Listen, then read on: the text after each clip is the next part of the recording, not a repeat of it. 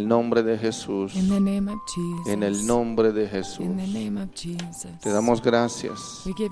Ministra nuestras vidas en este día y que sea una palabra que nos aliente, una palabra que nos levante, Nourishes palabra que- pueda ministrarnos. En el nombre de. Jesús. Amén. Y amén. Amén. Amen.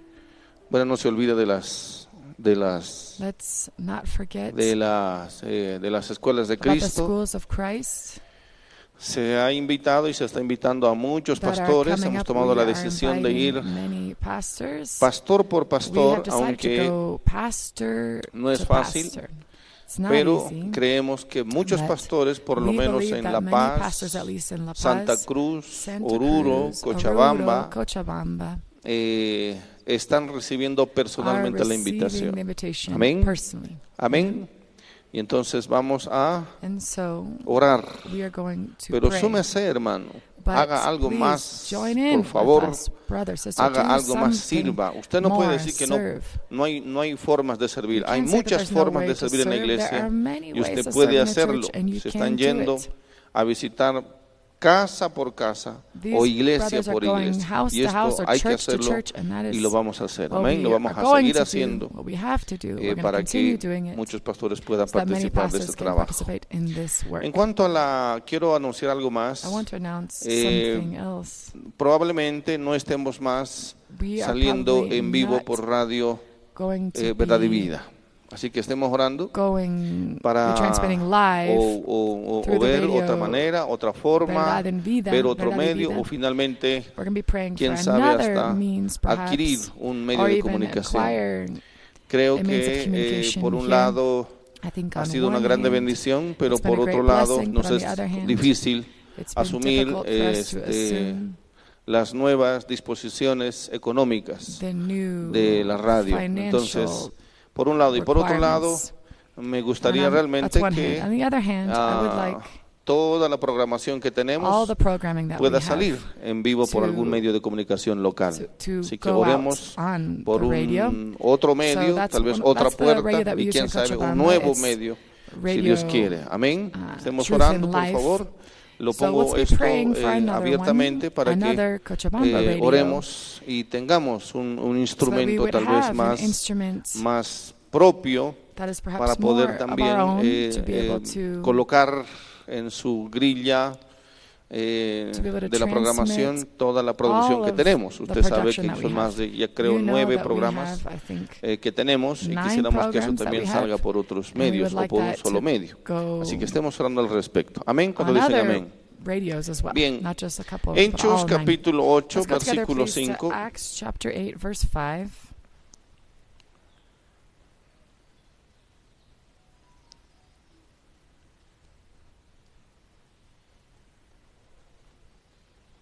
Hechos capítulo 8. Acts Bueno, también anunciarles que estamos arreglando el aula de los niños We also want to Amén. let you know that we are eh, updating our children's room para que es- estén mejor, mejor atendidos, so that we can fit sea more pintado, children. sea arreglado, They're se ha puesto fixing piso, it, en fin. painting it, Ahora se ha putting iluminado lighting in, and the de flooring. la mejor manera. Vamos So a the hacer best way las that we dos can. aulas, que, que- que la otra que nos falta. Pero también tenemos alguna, bueno, así quedó, eh, falta todavía terminar en detalle. This is how Pero, we are Eh, working on it. ayúdanos. Sobre todo finish, me gustaría que al final del culto I would los like papás, At the end of the service, the ¿Cuántos be papás hay aquí, pass by and see it. How many parents are here? ¿no? Las hermanas, también estoy hablando de ellas, ¿no? Ah, es que no digo, no dijo mamás, Uh, it's because in Spanish no he tienen problemas says con el feminismo, ¿no? just fathers. He said Se fathers. refiere a No, los dos, papás y mamás. Here Entonces, no voy a hablar como Evo Morales jamás, Parents, not ni just bolivianos fathers. ni bolivianas, Right, this is for both. son todos. Sí, ese, ese idioma nuevo que nos quieren imponer de la manera más There's indígena, a new language that they're trying to impose on us in a most indigenous way. criolla, It's kind of a pero sigue siendo lo mismo. grassroots thing, but it's Es still el lenguaje inclusivo. ¿Me se me ha entendido? Es lo mismo, es lo mismo, lo mismo que igual language, en otros países, same in que other viene por la agenda LGBT. Así que, LGBTQ ya sabe agenda. usted. So now you know. pero, entonces me gustaría que tenemos unos dos o tres proyectos para to los be up niños. to Nos date on, gustaría que on the projects that we're bringing este, forward for al the final children. un ratito los If papás, the parents hombres y mujeres nos se queden para hablar un ratito. aquí en la oficina. Amén. Vamos a trabajar algo. Vamos a hacer algo, algo más. ¿Cuántos dicen amén? Amén, amén, amén. Amen? Bueno, desde aquí entonces les mandamos saludos so y desde aquí pueden empezar a- grabar.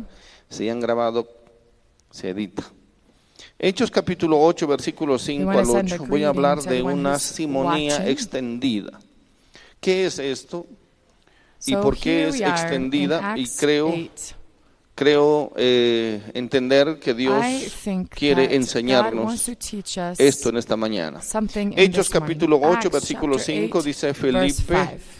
Eh, descendiendo a la ciudad de Samaria, les predicaba Then a Cristo y la gente unánime escuchaba atentamente las cosas que decía. Felipe, oyendo y viendo las señales spoke, que hacía. seeing the miracles which he did.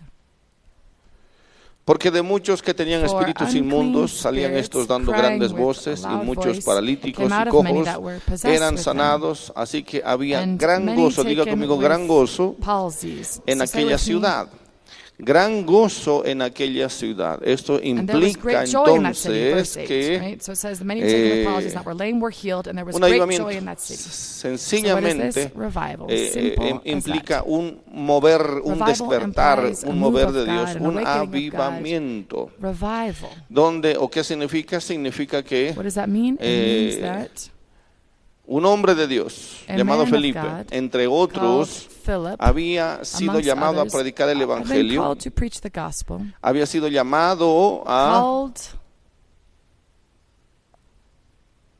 representar a Cristo to en Samaria, uno de los lugares menos queridos, aceptados por los judíos. places by the Era- Jews. eso era un problema para los judíos.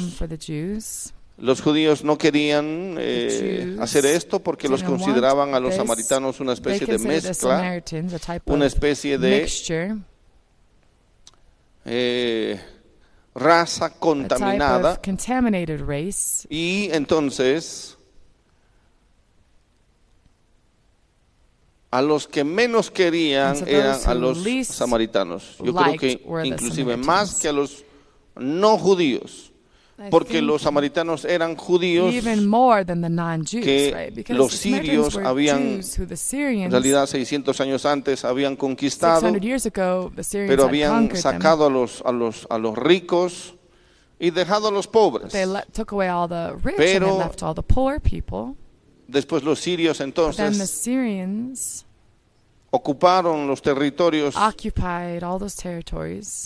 saqueados, pero se terminaron relacionando con los pobres judíos. De esta manera es que Jews. nacen los samaritanos.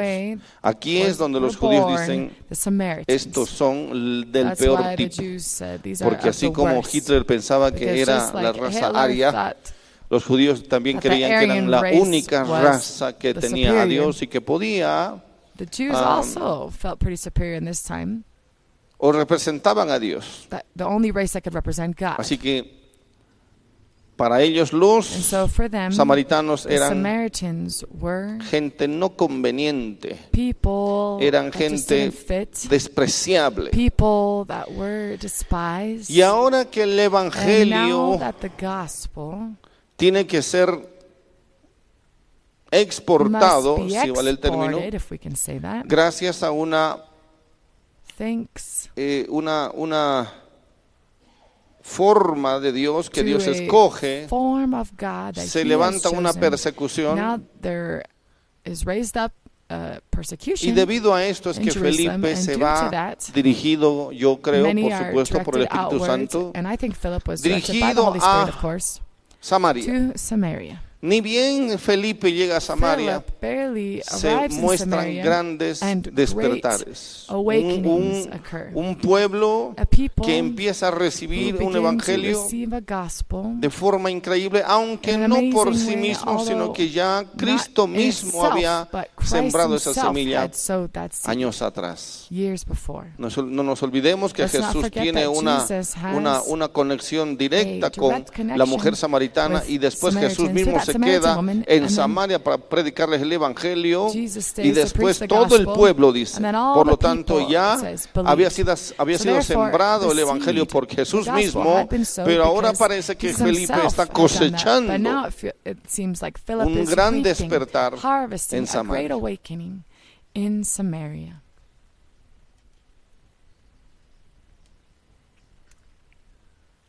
Entonces, Felipe, And so Philip, siendo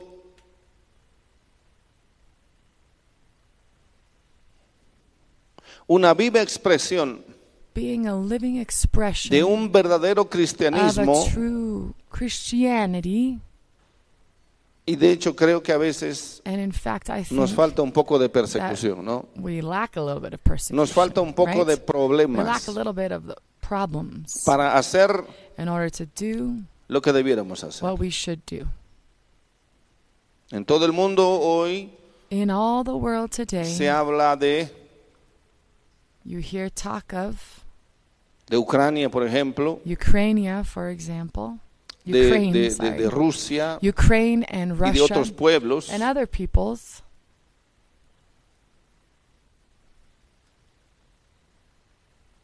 para la evangelización. For evangelization. and Hoy podemos hablar, Today, no sé, de, de we could talk about Turquía, Turkey, ¿cierto? right? A propósito, ya deben ser 25 mil los In fallecidos. fact, I think the death toll is up to 25,000. Todos los días van sumando más porque Every day, no pueden more aguantar. added to it as they're finding more. Un país entero siendo sacudido por uno de los terremotos más grandes de la historia, ¿no? Ya es de la historia. now it's one of the greatest in history. 25 mil 25,000 fallecidos dead o más. Creen que la cifra They think that the number doblaría. would actually double. Realmente porque hoy ya se van simplemente quitando tal vez los escombros más they grandes para encontrar a más víctimas y es probable que entonces, no probable, So sino que saben que se va a duplicar that, that prontamente will quickly ese número. Pero también. Ayer compartíamos algo en la Yesterday we campaña. Dios había puesto en mi corazón la historia de una niña, de una mujer más bien que, que tuvo a luz en medio del terremoto en su casa. Es algo increíble, something al mismo tiempo terrible.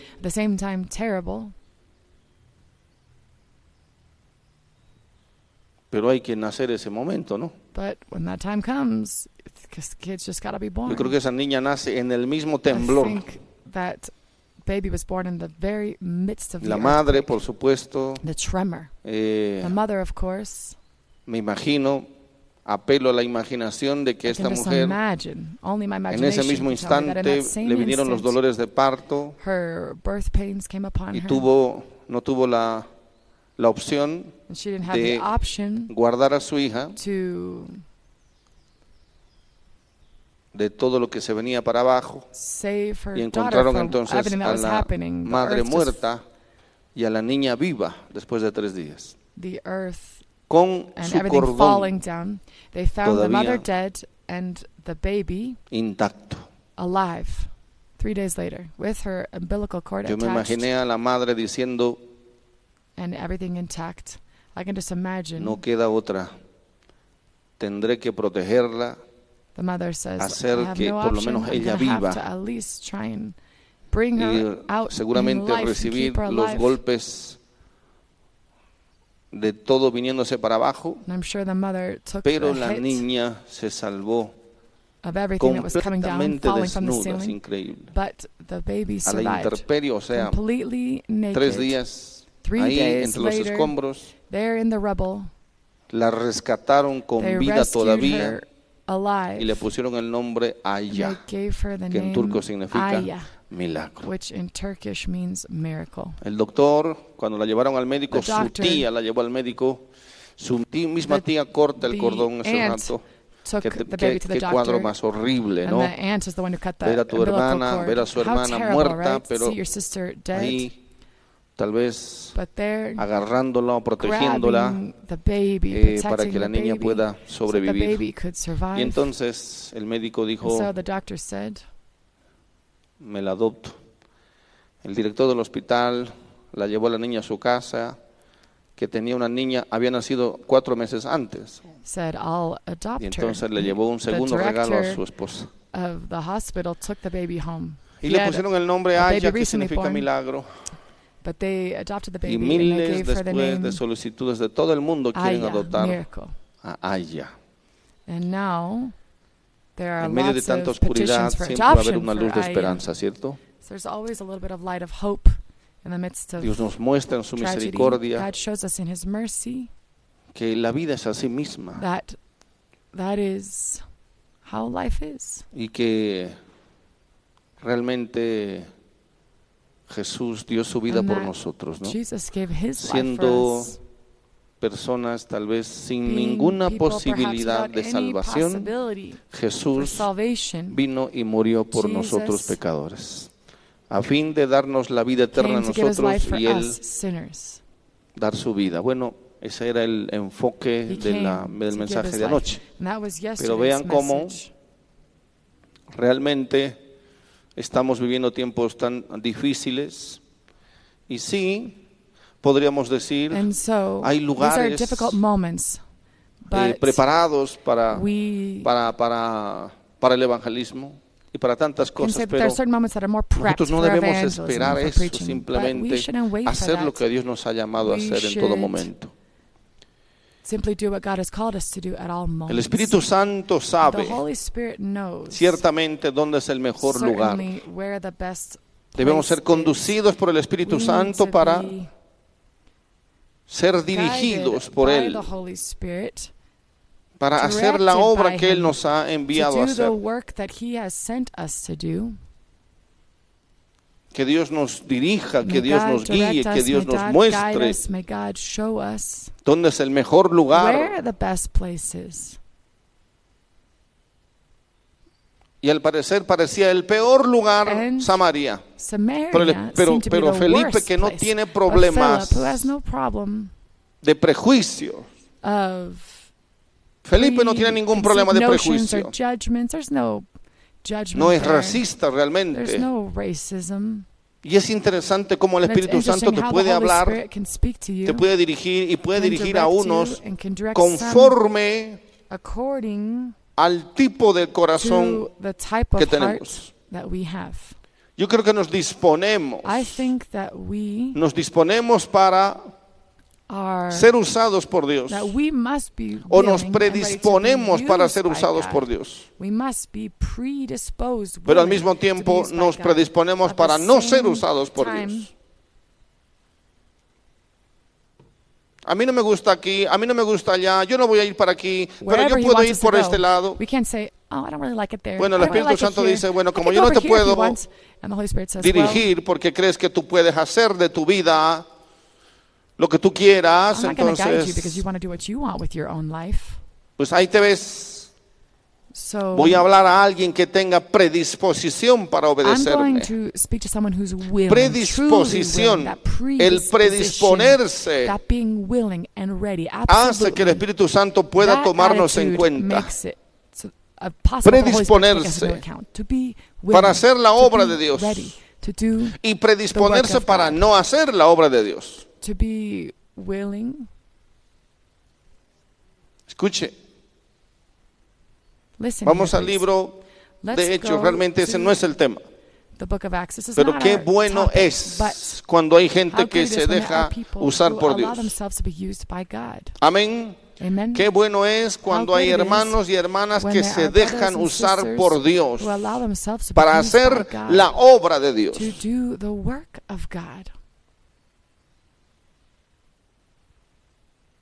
Quiero ir por un lado I want to go for a moment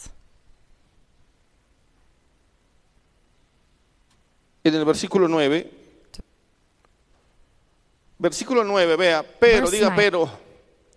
Pero había un hombre llamado ¿qué?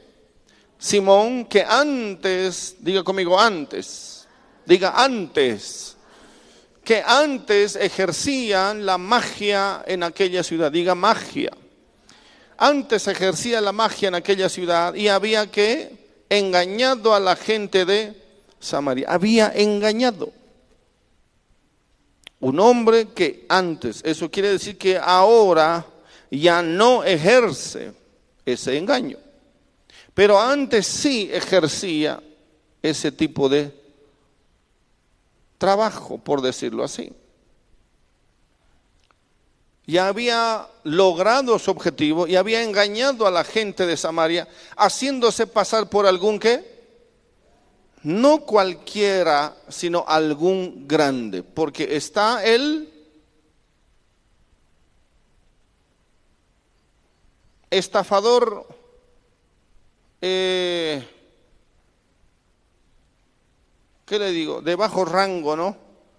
¿Qué le llamamos aquí? El charlatán palabrero. Bueno, trucho es más argentinizado. ¿Cómo? Pam, pa, paco, pa o pan. Pa, paco, charlatán. Pero hay algunos charlatanes. Charlatanes que son medios inteligentes, ¿no? ¿Cuántos se han hecho engañar por algún charlatán pa, pa- paco? ¿No? ¿Se han hecho engañar alguna vez? Por ejemplo, el otro día yo me hice engañar. Y con advertencia. Eso hay que ser bruto. Estando en la escuela de, estando en la escuela de Santa Cruz, tuvimos un almuerzo por ahí con algunos hermanos y hablaban de que algunos charlatanes, embusteros, estafadores, están usando la empresa, alguna empresa telefónica, ¿no? Y te dicen, este, somos de la empresa telefónica y, y- y me dice, cuidado, le vayan a hacer eso, me dice. Yo, pues, como a mí, ¿cómo, no? Porque le estoy llamando de tal empresa telefónica y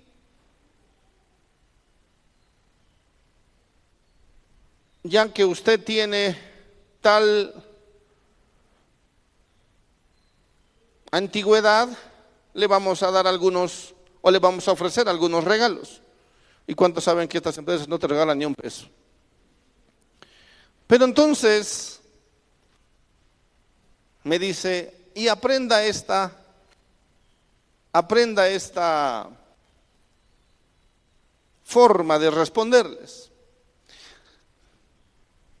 El supuesto representante dice, ¿cuántos años tiene de antigüedad? Usted le va a responder, usted dígame, pues usted debe saber mejor que yo, usted está en el sistema. Y listo, lo colgaron, ¿no? Dije, ah, bueno, qué interesante. Eso es fácil. Y hace poquito nomás, hace unos días me llaman de mi empresa telefónica. Me dicen ustedes prepago o pospago. Yo me acordé y dije, ah, pues ustedes deben saber. No, si soy prepago o pospago, pues no, pero es que me dice, claro, pero necesito saber porque eh, eh, tenemos que darle una, una, un, por su antigüedad una, una promoción de 30 bolivianos. De hecho, le voy a demostrar, me dice. Ahora mismo le voy a enviar un mensaje y el mensaje era exactamente, no exactamente, sino que venía de la empresa. Porque la empresa te manda por una vía sus mensajes con el, con el mismo código, número, yo qué sé. O sea, nadie te podría enviar por, ese, por esa empresa, por la misma empresa. Así que mire y no sé qué, le, le, estamos dando, le vamos a enviar un código, le enviamos un código para que con este código usted active su, su regalo, ¿qué le dicen? ¿Le ha llegado o no le ha llegado? Me sale el mensaje de la empresa. Usted diría, está bien, pues no. Está bien, ya yo soy pospago, le digo. Listo. Pero si te viene un mensaje de la misma empresa con la misma línea, otra, otra cosa sería que te envíen por otro medio. Están usando la misma, la misma línea. No sé si me entiende usted. ¿Cierto? ¿Qué código es? Me dice. ¿Qué, qué código dice? Bueno, dice cincuenta y tantos. 50, 24, 8, por decirlo. Bueno, ahora le vamos a dar otro regalo más, me dice. Cinco bolivianos más. Yo dije, ah, bueno, pues se me dieron 30. Y me llegó un mensaje, se le ha acreditado 30 bolivianos. Lo tengo ahí. Yo dije, ah, pues, pues siga mandando entonces. Vea, me dice, ahora le voy a enviar y tal. Mi esposa ahí al lado. Para que vean, ni, ni con ayuda.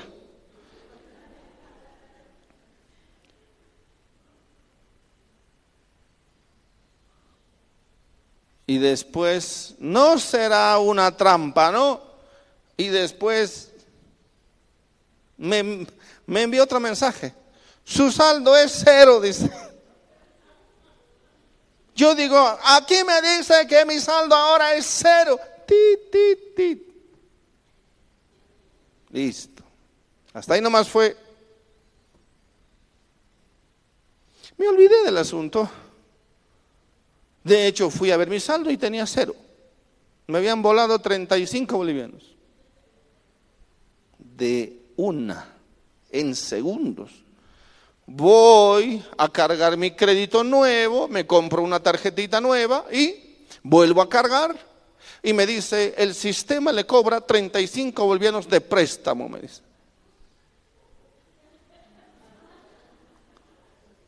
Y 5 bolivianos más de préstamo. Su saldo es otra vez cero. ¿Qué le parece? O unos cuantos centavos nomás ya. Ay, que Dios lo maldiga o lo donde quiera que te encuentres. Pero eso sí dice mucho mi estimado, mi estimado, mi estimado. Eso no es pues boliviano. Tampoco voy a caer en el error de generalizar a, cierta gente que hablan así. Bueno, me volaron 70 pesitos. De mi crédito anterior y del nuevo que cargué. Pero es increíble. La pregunta es, ¿cómo hacen? Por supuesto que es digital, ¿no? Usan la misma llave. Escuche bien, están usando la misma llave. Si uno dice, pero si tiene la llave, es, debe ser pues legal. No. Y algunos de ustedes dirán, ay, se hizo engañar. Bueno, ya te va a tocar a ti también. Y no creo que, espero que sea menos de 70. Pero uno dice, y hace rato dice, debía darle otro código, ¿no? O quién sabe, ya estaba hecho. En estas cuestiones hay que tener mucho cuidado, muchísimo cuidado. Amén. Fácil. Es más, me habían advertido ya. Yo hice lo mismo, pero me agarraron por otro ladito. Y qué feo es, ¿cierto? Eh, menos mal no fue 7700. Pero Este hombre llamado Simón dice que ejercía la magia en aquella ciudad y había engañado a la gente de Samaria haciéndose pasar por algún grande, algún grande, no cualquier paspaco. Amén. Y están, les vuelvo a repetir, en los niveles que ya sabemos, los grandes estafadores y los charlatanes. ¿Sí? Estos realmente te pueden engañar los grandes. Te pueden engañar grandes sumas de dinero. ¿Y cuánto? Con un lotecito que vale solo mil dolarcitos y que después, eh, ahora ya no es ni siquiera tu lote. Ahora son varios los dueños del mismo lote, pero como era barato, algunos han caído. ¿Sí o no? ¿En qué más? Y han, y han perdido sumas grandes de dinero, ¿sí o no? ¿Por qué? Porque parecía, ¿qué? Parecía buen ingreso, parecía buena oportunidad, parecía lo mejor que te pueda pasar. Hay verdaderas estafas que hasta pueden quitarle la casa, pero casi siempre es por la codicia, por la ambición. Este hombre llamado Simón ejercía la magia, magia. Magia viene a ser una forma oculta en todo caso de ejercer algún tipo de poder. ¿Por qué? Porque había engañado. Pero no solamente, escúchenme, no es, no es una ciudad pagana, quiero que entiendan eso para empezar. ¿Sí? No es una ciudad pagana no, o, del mundo no judío, antiguo. No. Mm, saben ustedes y sabemos por lo tanto que si la mujer samaritana le habla y le dice a Jesús que, que están esperando al Cristo, es porque es gente creyente. Amén. Estamos esperando al Cristo. También dice, nuestro padre Jacob nos dio este pozo.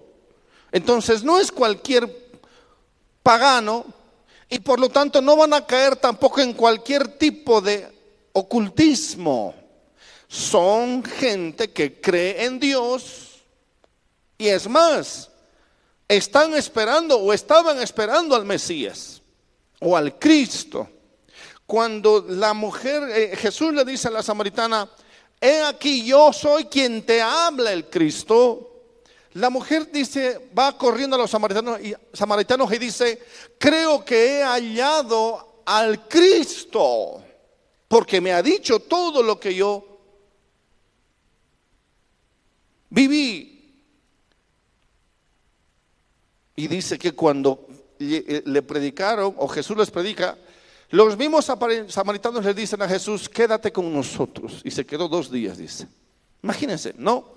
Entonces, desde ya, este es un pueblo creyente y por lo tanto Simón no está usando necesariamente, o mejor dicho, no está usando una estrategia del todo pagana. Amén. Evidentemente está haciendo una demostración de poder, pero yo creo que no le, no, no le atribuye a cualquier Dios. Es probable que Simón realmente le atribuya a Dios mismo. ¿Estamos entendiendo?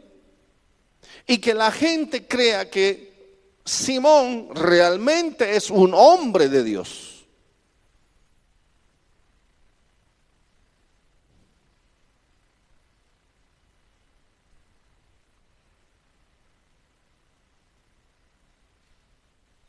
Ningún, ningún charlatán puede ser considerado como un gran hombre o una, o una eminencia, algún grande, porque los charlatanes por naturaleza son charlatanes, ¿sí? Pero estos que utilizan el poder demoníaco generalmente son gente de oculto, ¿Sí? Son gente que trabaja de forma oculta, porque es muy simple, porque la gente no quiere saber de satanismo abierto, pero sí quiere los beneficios. Y ellos saben utilizar los poderes ocultos, pero no son abiertamente considerados grandes eminencias. ¿Me está entendiendo? Como, como ahora, como en la actualidad. ¿Qué grupo, qué, brujo famoso pues conocemos en Bolivia? No hay, solo hay charlatanes. Si los hay, no los conocemos. ¿Por qué? Porque son ocultos. Utilizan el poder demoníaco. Por lo tanto, no se les puede creer como todos los samaritanos, hay un grande entre nosotros. ¿Me está entendiendo? Escuche bien, este Simón, el mago, evidentemente, escuche bien, utiliza el poder demoníaco, pero les hace creer a todos que es de Dios. Porque los samaritanos, aunque son mezclados, ellos creen legítimamente en el Dios de Jacob. Como sea el punto, toda Samaria está engañada, dice, aquella ciudad, amén, y había engañado a la gente de Samaria haciéndose pasar por algún grande. Un grande no puede ser considerado un brujo. Un grande es o un filósofo o un orador en ese tiempo, pero además que hace señales. Pero las señales, desde mi punto de vista, son considerados como de parte de Dios mismo. Ahora, atentos por favor. Dice la palabra, versículo 10 otra vez, a este qué cosa? Oían que, ¿cómo? Diga conmigo atentamente. Atentamente, ¿quiénes? Todos, desde el más pequeño hasta el más, otra vez. Esto refuerza entonces la teoría de que, de, que, de que, no podría considerarse o presentarse como un chamán, un amauta, un brujo, un yatiri, porque los niños no le tienen apego a ese tipo de personas. Amén. Ningún niño se acerca a un brujo, ¿cierto? No. Los niños por naturaleza saben que esa gente, ya, de entrada su expresión, su forma es chocante. Pero aquí dice que todos le oían, ¿qué cosa? ¿Cómo? Mm, todos grandes y pequeños. ¿Se da cuenta? No es cualquier hombre, no es cualquier brujo, no, es considerado uno grande porque tiene la habilidad además de llegar hasta los niños y los niños le creen, los niños le oyen y hasta los niños de, pueden determinar que, además, vea, todos decían qué cosa? Hmm, atentos, atentos. Este es el gran poder de todos. Es increíble hasta aquí. Grandes y pequeños dicen, este es el gran poder de Dios. Wow.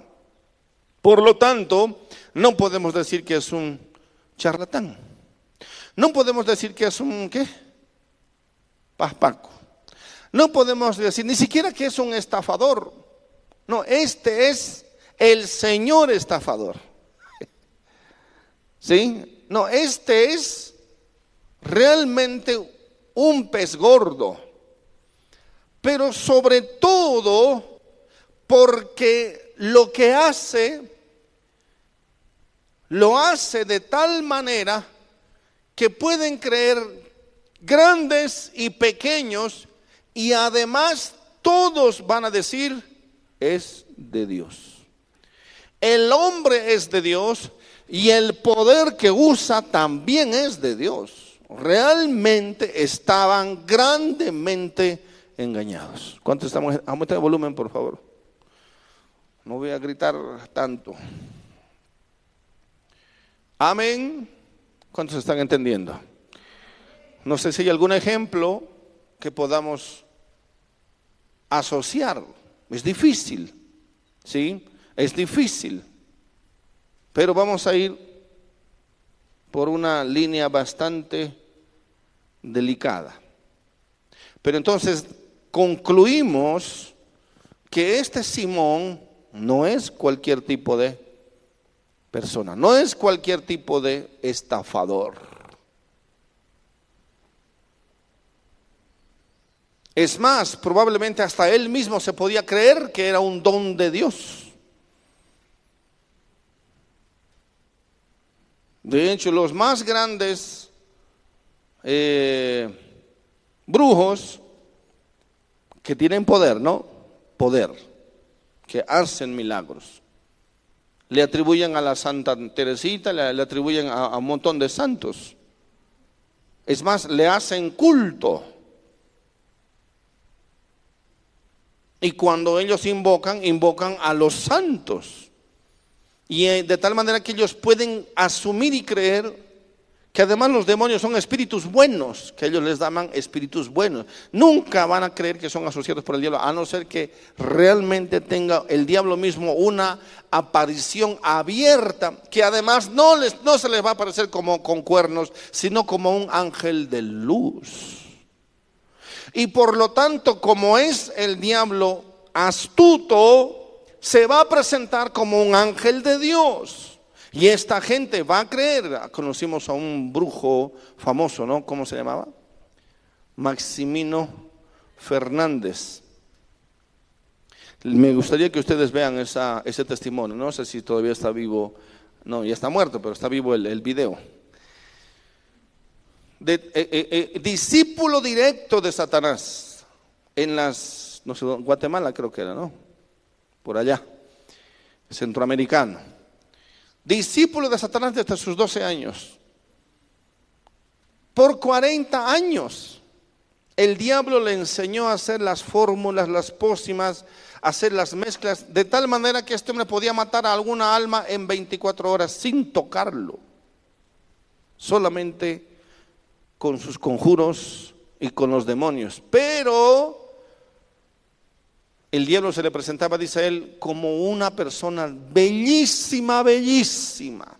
Eso sí, sus pies no eran pies verdaderos, eran como patas de buey, dice él. Pero él dice, era tan bello, tan impresionante, y él se me presentaba en una cueva especial que solamente él conocía. Y ahí le enseñaba todo, todo, todo, cómo hacer caer a alguien, cómo matar a alguien, cómo enfermar a alguien, cómo, cómo hacer que pierda su trabajo. Y por lo tanto era famoso y la gente lo contrataba, aún para hacer desaparecer personas.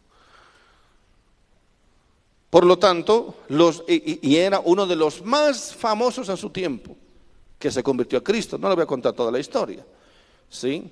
Pero él dice, la mayoría cree que Satanás es feo y horrible. No, es literalmente un ángel bellísimo, bellísimo. Porque cualquiera que lo viera en su condición real, pues ni siquiera estaría vivo. Se le da un paro cardíaco. La mente misma del hombre no está capaz. Y no estoy hablando, no estoy diciendo que el, diablo es feo, feo, bien feo. No. Su expresión real, no, el hombre normal no puede, no puede eh, eh,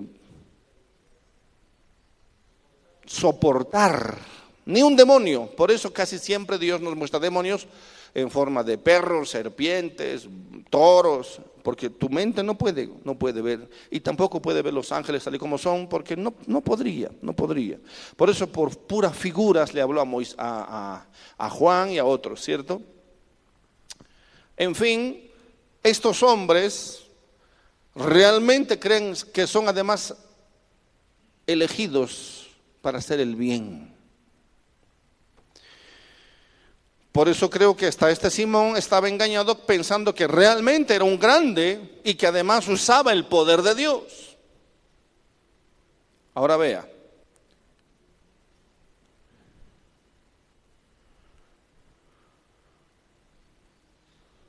Versículo 11. Y le estaban qué? Atentos porque con sus artes ¿qué? Les había engañado cuánto tiempo? Mucho, diga mucho tiempo. Bien, continuamos. Pero cuando creyeron a fuerte, ¿quién?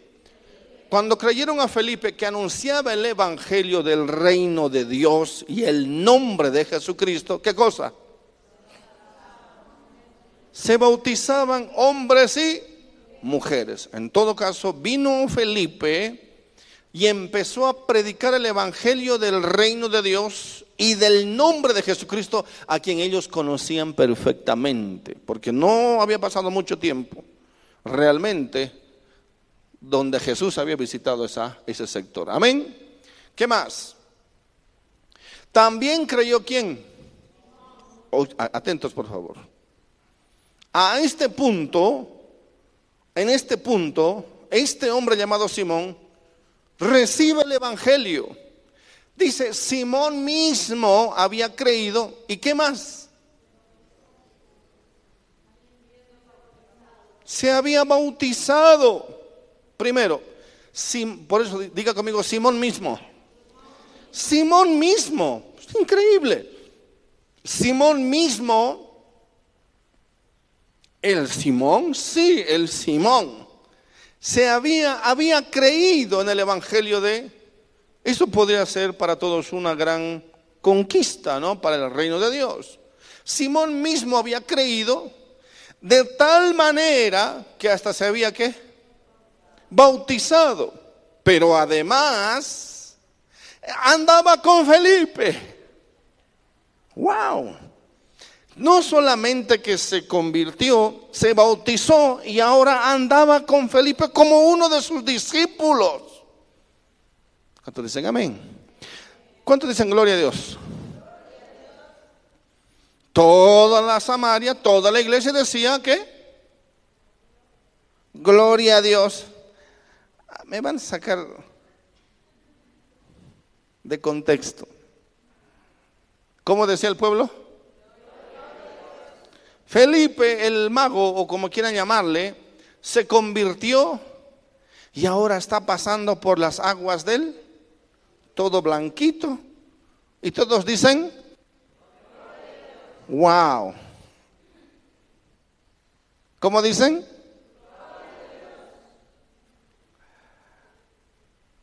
Y dicen, increíble, interesante. Esto es un verdadero avivamiento. Amén. Se están convirtiendo los peorcitos. O tal vez ellos mismos decían, bueno, Veremos ahora qué va a pasar con el famoso Simón. Vea, no solamente que, se, que cree en Cristo, por supuesto, porque dice que creyó, creyó de creer mismo, quiere decir, el mismo Simón creyó en el Evangelio de Jesucristo y se convierte. Amén. Segundo, se bautiza. Y tercero, andaba qué? No, andaba qué? siempre o estaba siempre. Mm, está aprendiendo de primera mano el ser discípulo de Cristo al lado de Felipe. Escucha bien ahora. Y viendo las señales y grandes milagros que se hacían, que estaba qué? Atónito. Obviamente este Simón está, está enfocado está observando algo que a él le llama mucho la atención, que son las que las señales, los prodigios y los milagros. ¿Por qué? Porque es un hombre que hacía prodigios, es un hombre que hacía milagros. Y entonces ahora este hombre dice, mm, también Felipe hace. Diga conmigo también. Porque Simón dice, bueno, yo antes hacía, ¿no? Pero ahora como que he dejado un poquito mi trabajo, ¿sí? Pero veo que este Felipe también hace señales, también hace milagros y además son asombrosos. Bueno, yo hacía algunos milagros, dice Simón, pero no tan asombrosos como Felipe, ¿no? Yo, yo, yo conozco el poder de, de Dios, bueno, sí, yo creo que es lo mismo, ¿no? ¿O qué dicen ustedes? Simón decía, también hace milagros, pero además veo que es algo increíble y es algo impresionante. Bueno, mejor me bautizo, mejor creo, mejor me convierto. Es más, me voy a pegar a Felipe. Voy a aprender algo más. Amén. Vea, versículo 14. Ahora, hasta aquí, escucha bien, hasta aquí, al estudiar la palabra y, ver, ver eh, de forma detallada, no hay nada que nos pueda decir que eh, eh, la conversión de, de Simón era falso. No hay nada que nos diga que el bautismo mismo de Simón era falso. Aparentemente era un seguidor sincero. Era una conversión que sincera. Amén. Se había apegado porque quería ser un discípulo y un discípulo sincero, pero le atraían este tipo de cosas porque era parte de su trabajo. También hacían señales y también hacían milagros. y, ¿Y qué decía Felipe? ¿Qué decía Felipe? Gloria a Dios también. Por lo menos aquí no dice que Felipe haya visto algo, eh, le haya dicho algo. No, es más, le dejaba que andara, andaban con él. Le dejaba que Simón anduviera a su lado. Y Felipe ya estaba, no sé, tal vez, tal vez, perdón, eh, eh, Simón andaba con algunas greñas de más, eh, algunos collares, quién sabe, se sacó todo eso, quién sabe, se sacó algún turbante medio raro con una perla al medio, no, una forma de hablar, una forma, era importantísimo, era una eminencia, pero ahora ya está, ¿qué dice ahora? Como loros, monos, gloria a Dios. Ah, digamos otra cosa. ¿Qué, hacía ahora Simón? ¿Oraba? ¿Oraba o no oraba?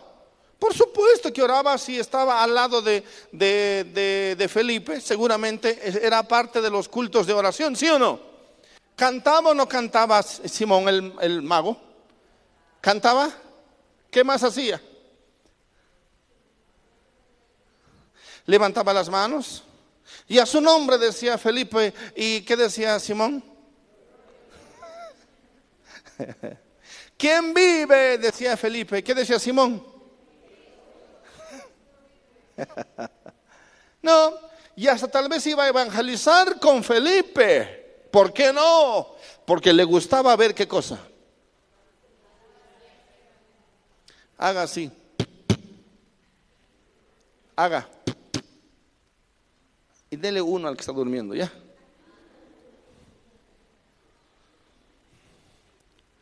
Escuche bien.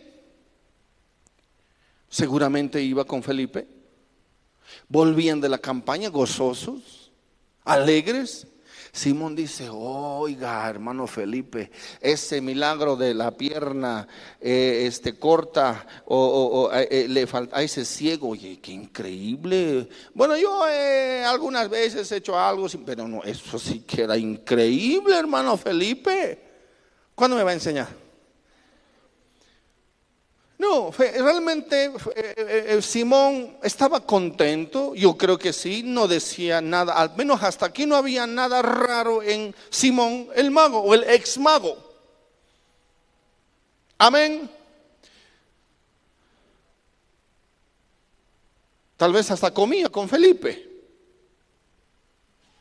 Tal vez almorzaba. Si le acompañaba. Increíble. Ahora, escúcheme hasta aquí, vuelvo a repetir.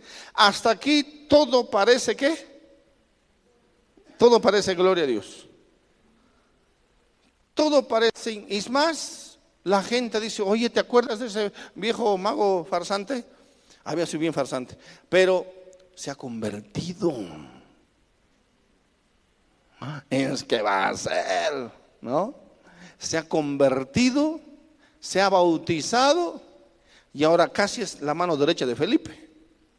Porque es fácil que estos hombres se conviertan en la mano derecha para un predicador itinerante o un evangelista, porque el evangelista necesita hombres de influencia. Y mientras más cerca estén a él hombres de influencia, puede llegar a más gente. Pero probablemente Felipe no pensaba de esa manera. Simplemente él predicaba el Evangelio, predicaba las buenas nuevas y más gente se convertía. Amén. Sin embargo, cierto día, diga conmigo cierto día, cierto día los apóstoles que estaban donde? En Jerusalén oyeron que Samaria había recibido la palabra de Dios, enviaron allá a Pedro y a Juan, a Pedro y a Juan, Juancito. Me imagino nomás que le dijeron, este, les contamos en Jerusalén, ¿no? algún, algún, algún, algún apóstol dijo, les contamos que en Samaria hay un mover de Dios, un avivamiento. Mm, qué bendición. Pero necesitamos que vayan a orar por ellos. Pedro, hermano Pedro, vaya. ¿Quién más quiere ir? No, Juan no quería ir. Porque si usted recuerda, Juan le dijo un día a Jesús cuando dice que iba hacia, hacia, hacia Samaria, pero también al mismo tiempo iba a Jerusalén, los samaritanos dijeron, no, no, así es así, mejor que no venga. Y Juan dijo, ¿por qué no oramos para que caiga fuego del cielo? Juan nos quería tostar a todos, los samaritanos. Y ahora dicen, Juan, usted no, no, dice, yo no, no quisiera ir porque no creo que se acuerden de mí, ¿no? ¿O sí? No, porque, bueno, las cosas cambian, ¿no? Y se acordaba de que un día le había dicho a Jesús que caiga fuego del cielo sobre todos los samaritanos. Y entonces, no, hermano, mejor usted vaya, Juan. Ay, pero ¿por qué no va otro? Vaya, Juan. No, así lo hago, digo. Bueno, tuvo que ir pues entonces Juan y a enfrentarse, ¿no? ¿Para, para, ¿Para qué? Para que caiga el fuego del cielo. No, dice. No va a ser caer el fuego del cielo. Sigamos leyendo. Los cuales habiendo venido oraron por ellos para que qué? Recibiesen el Espíritu. Está pues concedido. Juan oró para que fuego cayera del cielo, pero no ese fuego que él quería, sino el fuego del Espíritu Santo. Amén. Ahí está, respuesta concedida entonces. ¿Y qué más? Porque aún, ¿qué dice? No había descendido sobre ninguno de ellos, sino que solamente habían sido qué? Bautizados en el nombre de Jesús. Bien. Una simple explicación es que, que además es lo que creemos, porque no, quiero entrar en, discordia, y es que algunos puedan decir, bueno, aquí está, eh, fueron, eh, ¿tenían al Espíritu o no tenían al Espíritu los samaritanos? ¿Mm? ¿Qué dicen ustedes? ¿Tenían o no tenían al Espíritu Santo? Pero ¿cómo alguien se puede convertir sin el Espíritu Santo entonces?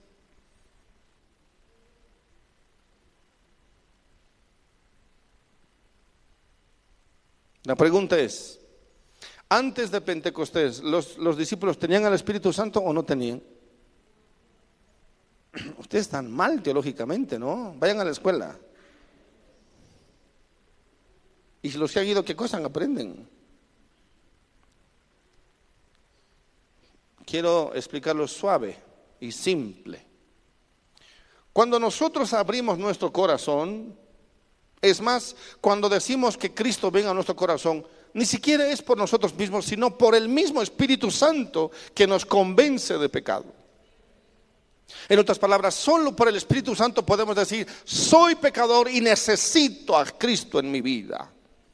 Y cuando abre su corazón, el mismo Espíritu Santo ingresa a la vida del creyente. Literalmente, el Espíritu Santo viene a la vida del creyente, al corazón del creyente, aunque Jesús está sentado a la vista del Padre, ¿cierto? Pero y por el Espíritu Santo es que este creyente es transportado al cuerpo universal de Cristo. Amén. Solo por el Espíritu Santo podemos ser salvos. Amén. Entonces, son salvos ya por el Espíritu. La pregunta es, ¿pero tienen al Espíritu?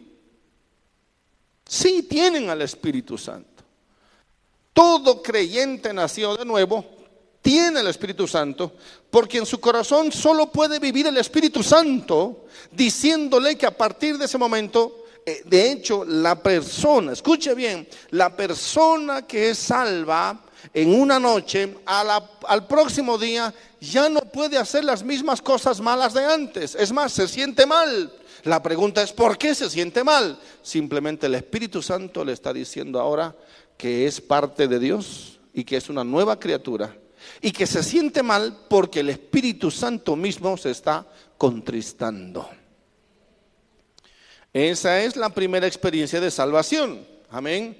Sin embargo, por eso mismo los discípulos tenían al Espíritu Santo antes de Pentecostés. ¿Ya eran salvos o no eran salvos? Eran salvos porque Jesús dice, no les he perdido a ninguno. Míos son. Amén. Ahora, cuando viene Pentecostés, simplemente viene lo que se denomina el bautismo del Espíritu Santo. ¿Qué, ¿Qué, significa eso?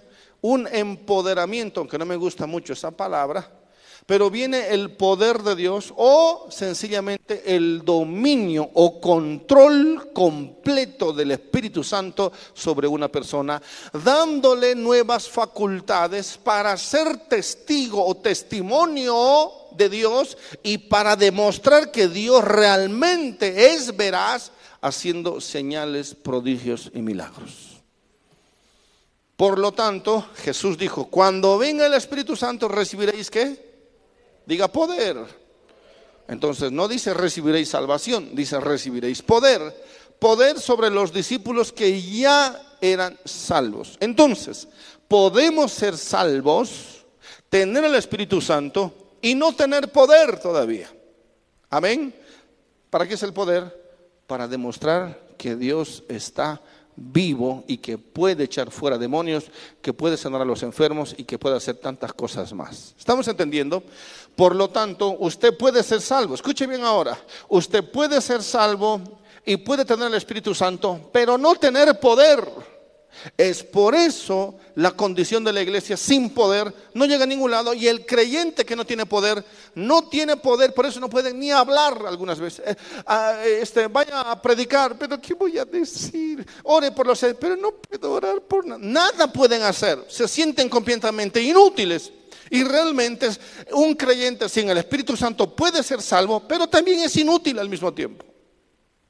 ¿Cuántos dicen amén? Por eso el creyente necesita el poder. En otras palabras, necesita Hechos dos en su vida. No se condene. Si usted no ha sido bautizado, busque el Espíritu Santo. Usted es salvo.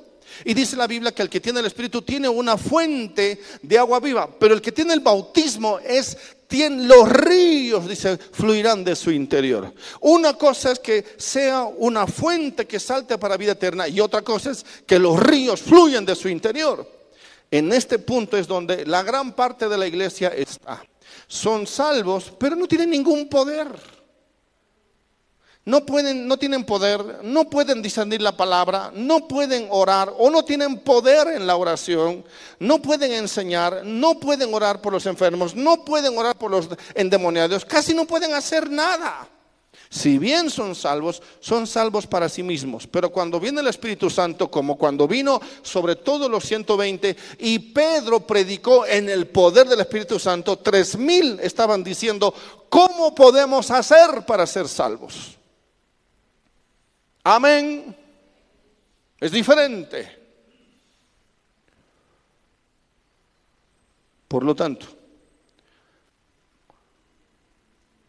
Había venido, e, e, ellos eran, claro que eran salvos. Felipe había predicado el Evangelio en, en la, en- en la base de Jesucristo. Por supuesto que sí, todos habían recibido a Jesucristo en su corazón. Eran salvos, sí. Pero ahora los discípulos de Jerusalén dicen, vayan y oren y que sean bautizados con el Espíritu Santo. ¿Cuántos dicen amén?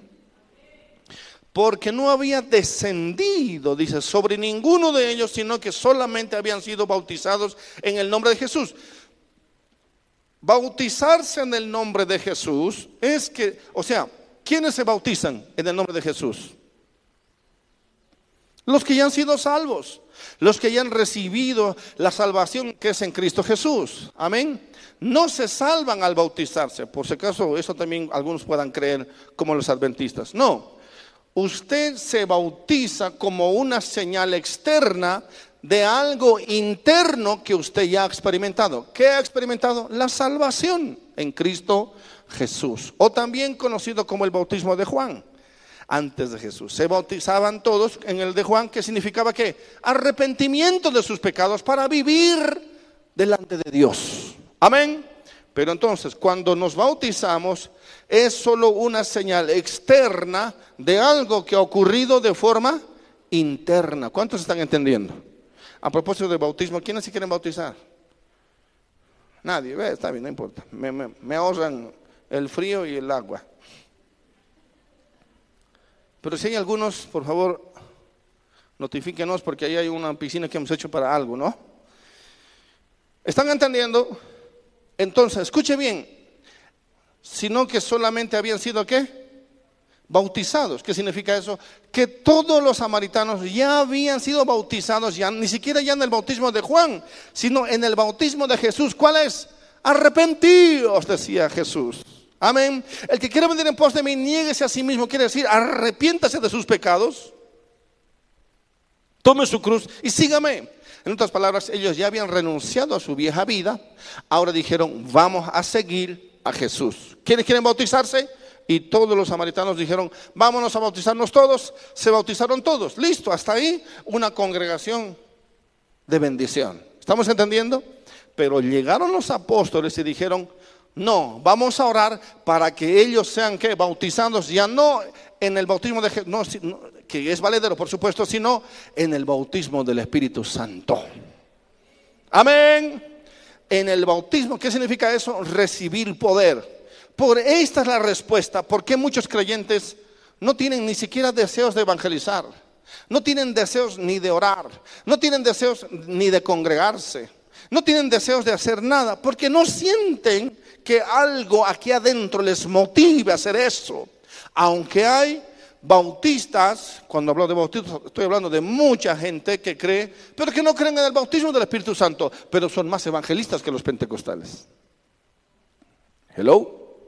Amén. Sí, porque ellos creen que solamente arrepentirse es suficiente y que cuando viene la salvación, viene el Espíritu Santo. Sí, eso es correcto, pero no creen en que sea el bautismo una experiencia posterior a la salvación.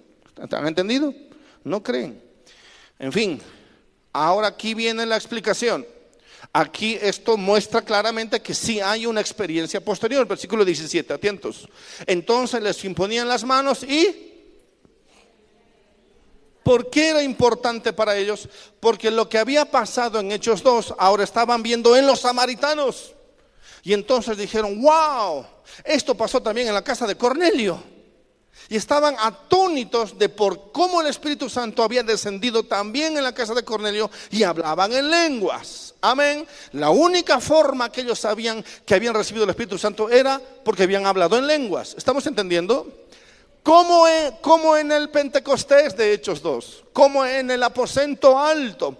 La única forma de ellos saber que alguien había recibido el Espíritu Santo era por su propia experiencia. Entonces en Cornelio, en la casa de Cornelio, hablaron en lenguas, dice. Yo estoy seguro que a ti, aquí también, porque ya no era necesario re- eh, reescribir esto, sabiendo que ya sabían que el bautismo del Espíritu Santo era hablar en lenguas. Y la pregunta es, ¿por qué hablar en lenguas? Porque cualquiera puede saltar, brincar, transpirar, botarse al suelo, pero no puede hablar una- un lenguaje que no sabe. ¿Qué significa eso? Nada más y nada menos que el Espíritu ha tomado control de de la persona de tal manera que hasta su lengua puede hablar un idioma que no sabe. Esto es imposible para cualquier persona pero solamente es una señal. En otras palabras, el Espíritu Santo no es para que venga a hablar otros idiomas y no entienda nada, no, es una señal. Amén. Si usted prende, eh, apague ese reflector o lo que cualquiera, vamos, si usted, si usted aprieta ese botón, apriete. Listo, gracias. Es muy, no es muy difícil. Nosotros podemos decidir, ¿hay corriente o no hay corriente? No sabemos. Pero entonces apretamos el botón otra vez. Oh, Dios mío. Y entonces es una señal, la luz misma es una señal de que hay una corriente por todo lado, fluyendo un poder, diga poder. Entonces lo que se ve ahí es simplemente una señal, amén, que es útil por supuesto, pero solamente es una señal de que hay un poder. Entonces Jesús dijo, recibiréis qué? Poder. ¿Para qué? ¿Para estar tocando solamente interruptores? No, para que sean testigos, para que cuando vayan a todos los confines de la tierra y vean lo que yo puedo hacer por el Espíritu, la gente diga, es verdad, Dios está con ellos y yo quiero ser parte de ellos. Amén. Entonces,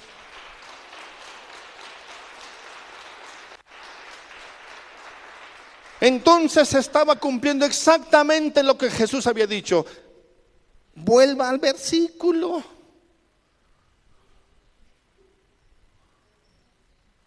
Pero recibiréis qué? Cuando haya venido sobre vosotros el Espíritu Santo y me seréis qué? ¿En dónde? ¿En Jerusalén? ¿Ya habían cumplido eso, sí o no? Sí, miles habían ya convertido. ¿Qué más? Judea también, cientos de miles. ¿Qué más? Y después Samaria. Samaria, diga conmigo Samaria. Entonces, en la visión de Jesús, ya Jesús estaba diciendo, cuando Felipe vaya a Samaria, la gente va a creer que yo estoy vivo porque a través de Felipe voy a hacer lo mismo que hice en Jerusalén. Amén. Por eso es importante que usted busque, anhele ser lleno del Espíritu Santo. Cuando no somos llenos del Espíritu Santo, somos domingueros. Porque pensamos que la religión es ir, venir, sentarnos, estar un rato ahí, a medio bostezar y después irse a la casa para seguir viviendo como cualquiera. No, cuando somos llenos del Espíritu Santo tenemos ganas, tenemos inspiración, podemos predicar en el poder, podemos hacer que los, que los enfermos se sanen, etcétera, etcétera, etcétera. No hay tiempo, esa gente es convocada, esa gente es llamada, esa gente es invitada a ir por otros lugares. ¿Quién era Felipe? Simplemente un creyente más. Continuamos.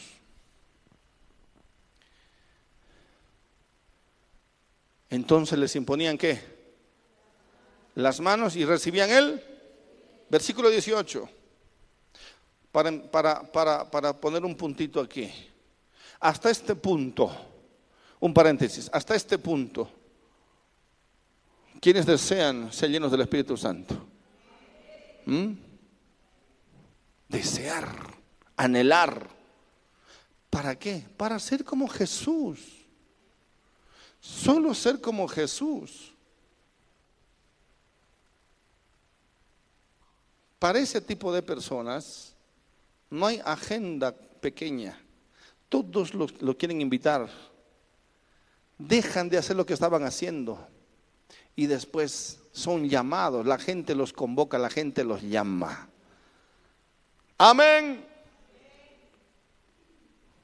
Esa es la diferencia entre una iglesia sin el Espíritu y una iglesia con el Espíritu Santo. Yo quiero ser parte de la segunda iglesia. Amén. Ahora, hasta ahí terminamos la parte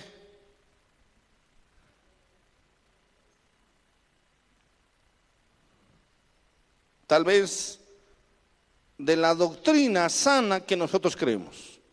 Amén. En esto nosotros creemos. Y usted tiene que anhelar. Usted puede decir, ah, creo que me falta nomás el bautismo, pastor. Bueno, yo no le voy a poder dar nada. Si el Espíritu Santo me dice y me unge de tal manera que pueda orar por usted y usted se llena, usted se va a llenar del Espíritu Santo. Amén. Pero nada más puedo hacer. Quien lo va a llenar es Cristo mismo con su propio Espíritu. De hecho, usted tiene el Espíritu, no se condene. Usted tiene el Espíritu, de hecho, por eso ha venido a la iglesia apenas, pero tiene. Menos mal se puso, salió el sol, ¿no? Si no, la mayoría estaba entre, ¿voy o no voy? ¿Voy o no voy? Salió el sol, ay, mejor voy.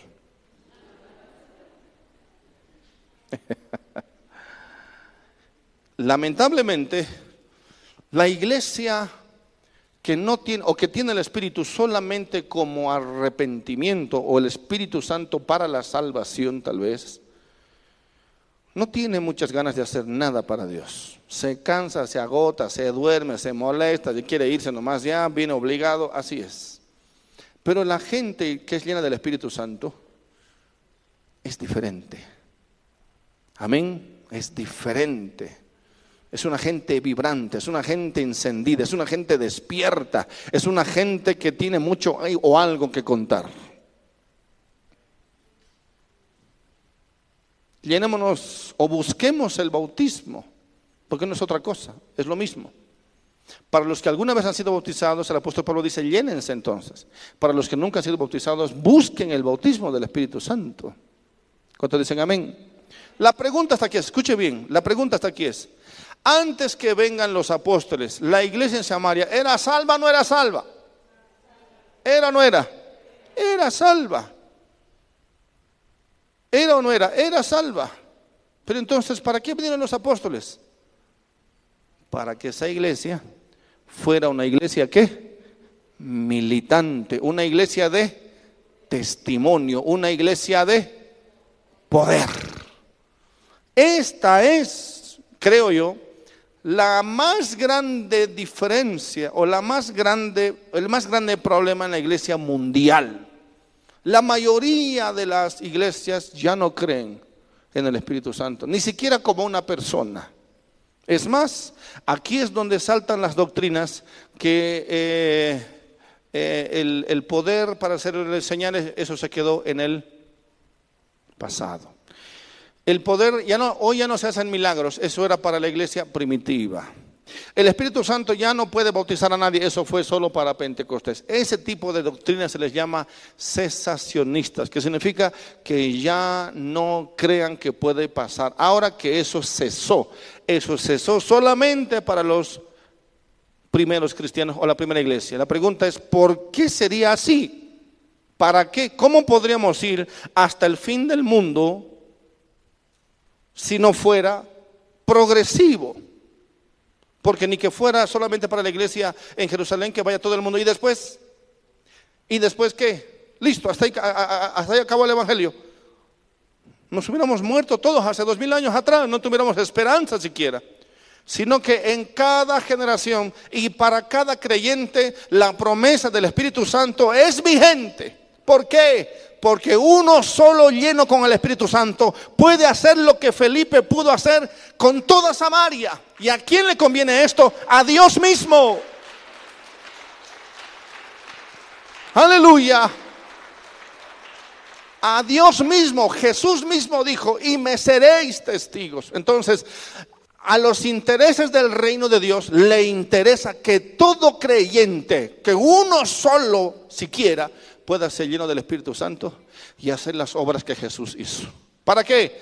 Para beneficio del reino de Dios. ¿Estamos entendiendo? hasta aquí, por favor, grabes esto en su corazón. Esto, y si, y si no concuerda, entonces vaya a la palabra y compruebe por sí mismo. Y si realmente el problema es usted porque no va a ser la palabra, entonces por favor busque anhele ser lleno del Espíritu Santo. Y su vida será completamente diferente. Amén. Seremos una iglesia como, como ni una. Cuando dicen amén, busque, anhele, anhele, anhele, ore, pida, lléname con tu espíritu. lléname con tu espíritu. Amén. Pero eso viene sobre vasijas, sobre hombres y mujeres que están con ganas de hacer la obra de Dios. Es más, están haciendo ya la obra de Dios, pero todavía no tienen poder y dicen, quisiera mejores resultados. Pero si la iglesia está, "Mm, no, que no tengo tiempo para venir a orar, que no tengo tiempo para congregarme, que no tengo tiempo para la no sé qué casa iglesia, ¿y para qué quiere el Espíritu Santo? El Espíritu Santo le diría, ¿y para qué quieres que te llene? Si tú vas a estar metido en todas tus cosas todos los días, sería ilógico. ¿Sí o no? Amén. Amén. ¿Cuántos tienen un auto de, de, de 1500 de cilindrada? 1500. ¿No? ¿Hasta cuánto, a cuánta velocidad va un auto de 1500? 100, ¿no? 120 máximo. ¿Sí? Pero los que amamos la velocidad como yo, por eso no tengo moto, porque yo me hubiera matado yo con una moto. Pero como que le pongo al máximo a ver hasta dónde da, ¿no? Y así dijeron muchos que ahora están en el infierno o en la presencia de Dios. Pero imagínense que yo voy a correr una competencia automovilística, donde hay autos con cuánto de potencia. ¿No? 1500, no, 1500 para qué? 2000, 2500, 3000. Tira fuego eso, ¿sí o no? Pero mi, mi autito de 1500, como, como licuadora nomás, ¿no? Rrr.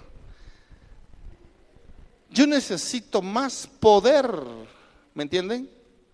Necesito más poder, no más gasolina, más poder. En otras palabras, mi motor tiene que ser más grande, de mayor potencia, entonces se mide en caballos de fuerza. Si quiero ir más rápido, si quiero ir más lejos, si quiero ganar la carrera, ¿me entiende? Posiblemente no sea el mejor ejemplo espiritual,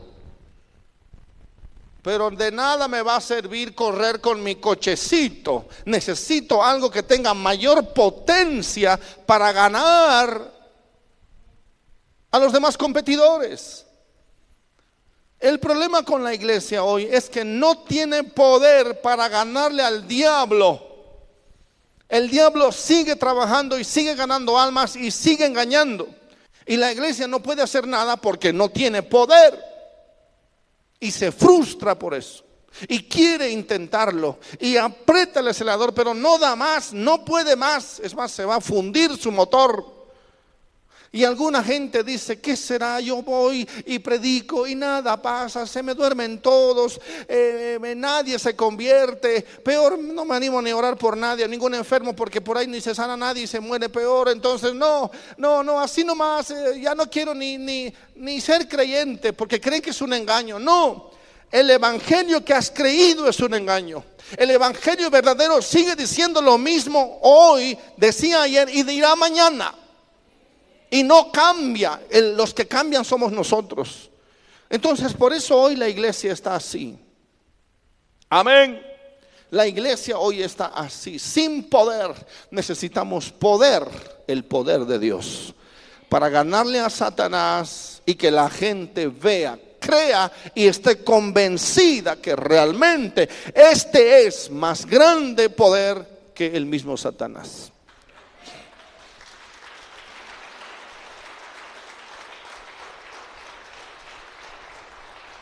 Ahora vamos a ver algo más. Escuche bien. Cuando vio Simón que por la imposición de las manos eh, de los apóstoles se daba qué? El Espíritu Santo, ¿qué dice?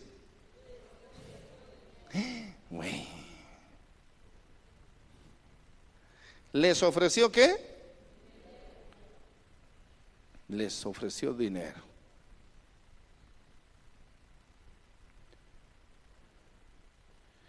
Aquí vamos a ver que Simón tiene un quiebre.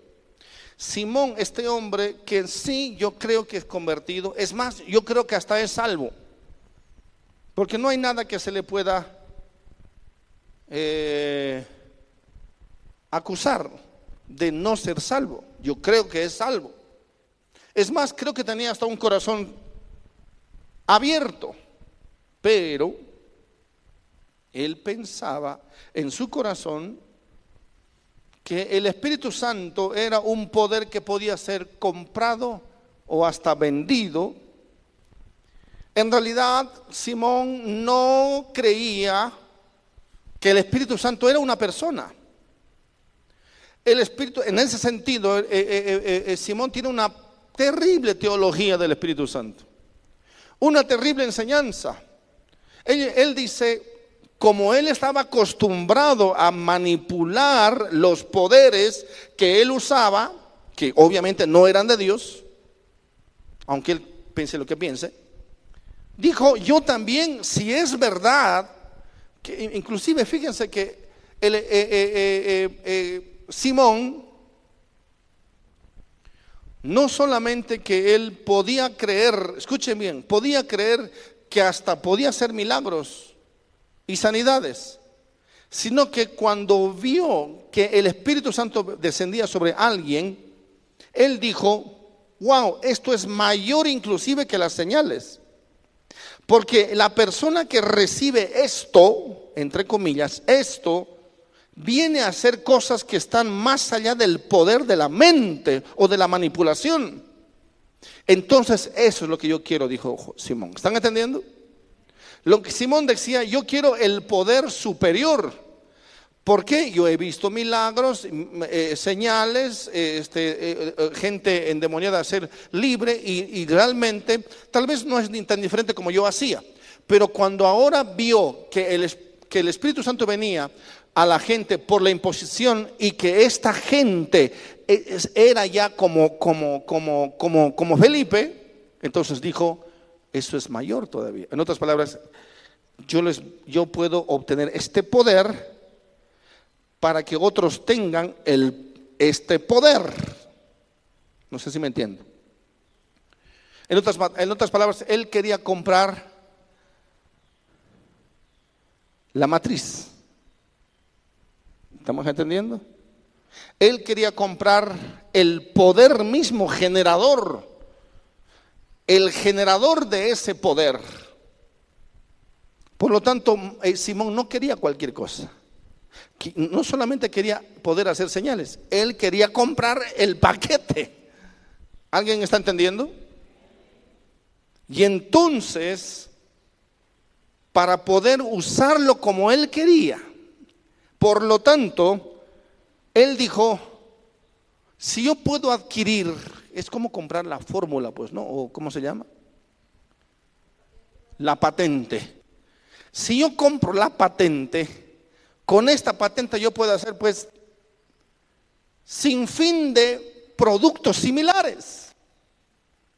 Eso es lo que yo quiero. Fíjense cómo Simón no quería simplemente el poder, sino quería la patente del poder, el generador mismo de ese poder.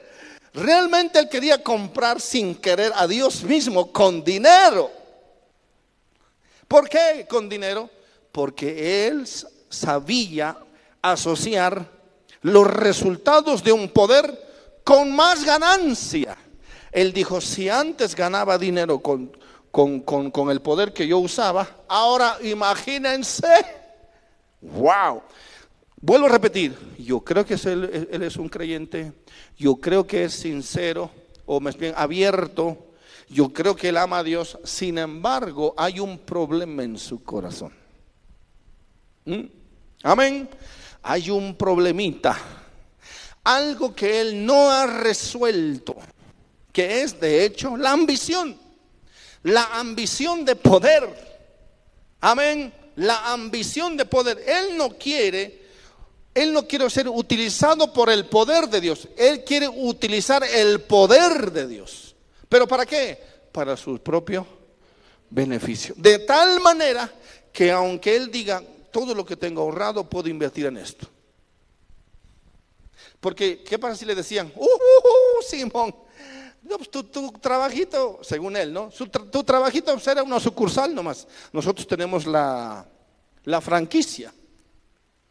Él quería comprar la franquicia de Dios o quería comprar al Espíritu Santo aunque le costara dinero o le costara mucho dinero. ¿Para qué?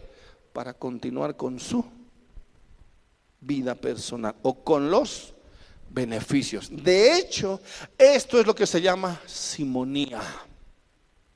Amén. Tratar de vender algún beneficio, o mejor dicho, tratar de ofrecer algún beneficio, como las indulgencias, por ejemplo, que la Iglesia Católica hacía o vendía, quiere decir el perdón de sus pecados a cambio de un monto de dinero, ¿cierto? De tanto, y usted va a tener un pedacito allá en el cielo, le decía, ¿no? De ahí, de, ahí, de ahí que se habla de que ya en la antigüedad los papas ya practicaban la simonía, tratar de comprar o de vender algunos beneficios. Bueno, hoy no es tan diferente en la misma iglesia cristiana evangélica, porque hoy están haciendo lo mismo. Pastores, líderes, falsos apóstoles o falsos profetas que dicen que pueden obtener la gente con siembras, con pactos, con dineros, salvación, unción y lo que usted quiera. Siempre está asociado el mensaje con dinero. Siempre. Eso se llama simonía.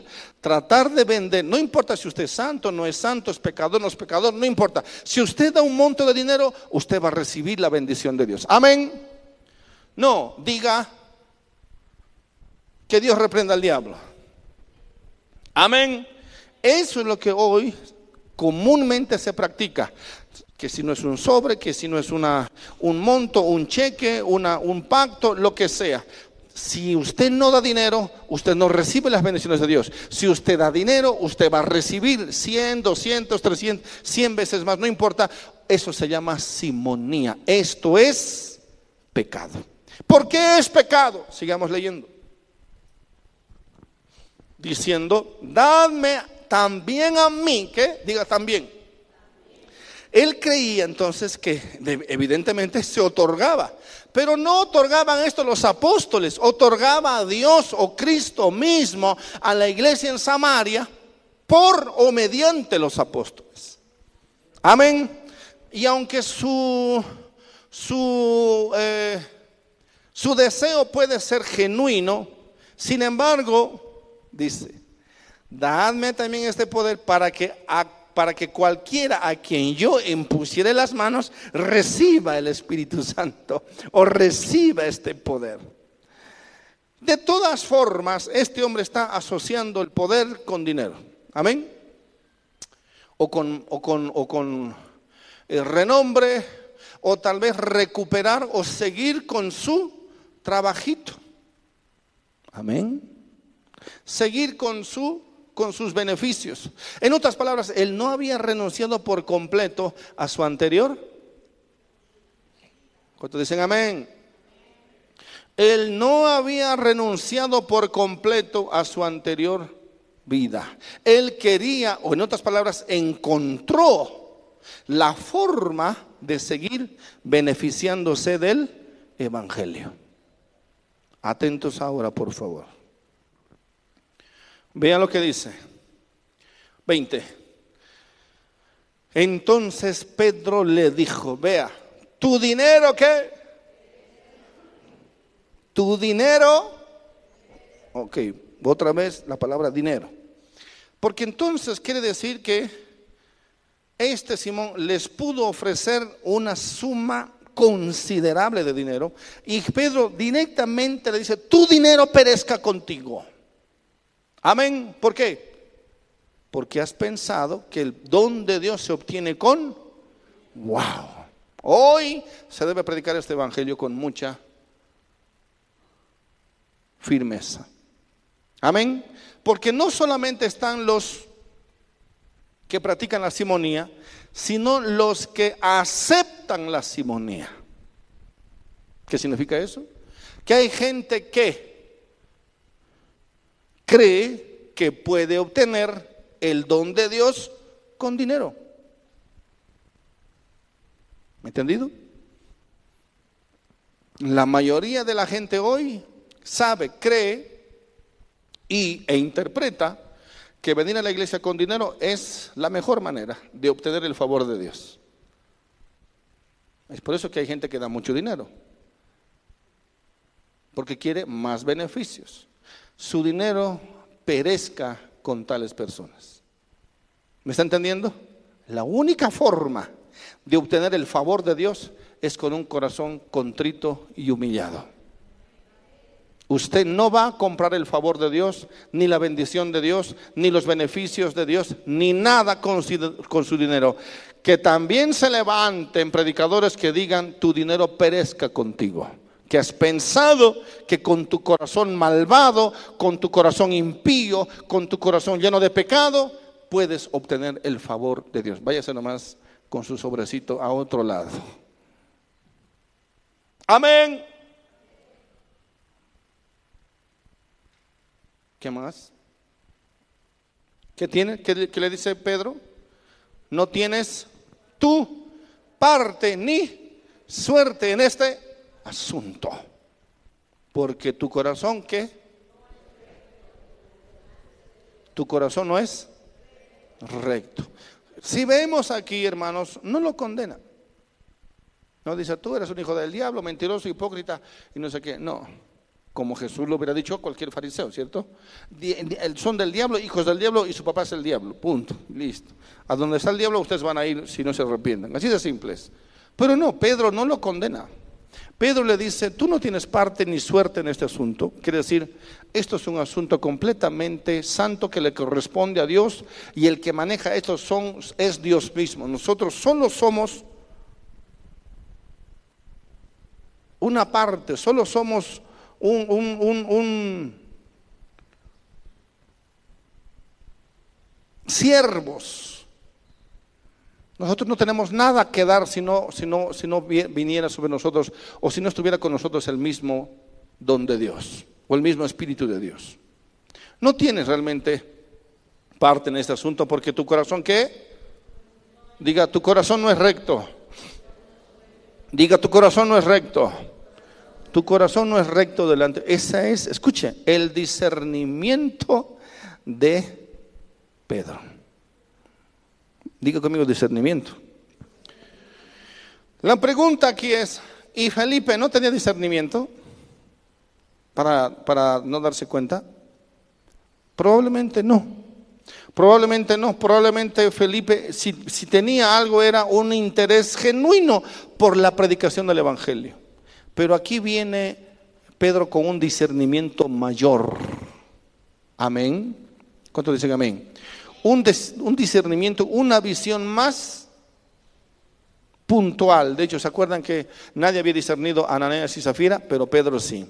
Al parecer, Dios le ha dado a Pedro un olfato fino para los carnales. Amén. Amén. Sí. Y, Simón está ahí bien entre, los, entre, el liderazgo. Y Simón está bien entre, el gran evangelista. Eh, Simón es parte del equipo, tal vez inclusive, porque ya anda con Felipe. Pero, pero Pedro le dice, a ver, hmm, ven tú. Amén. Y plácate, le da una super palabra de discernimiento que lo deja hecho flecos al pobre Simón. ¿Mm? Así hay mucha gente que es salva, que se convierte, se bautiza e inclusive es parte del liderazgo o pretende ser parte del liderazgo, pero tienen otros intereses. Hello.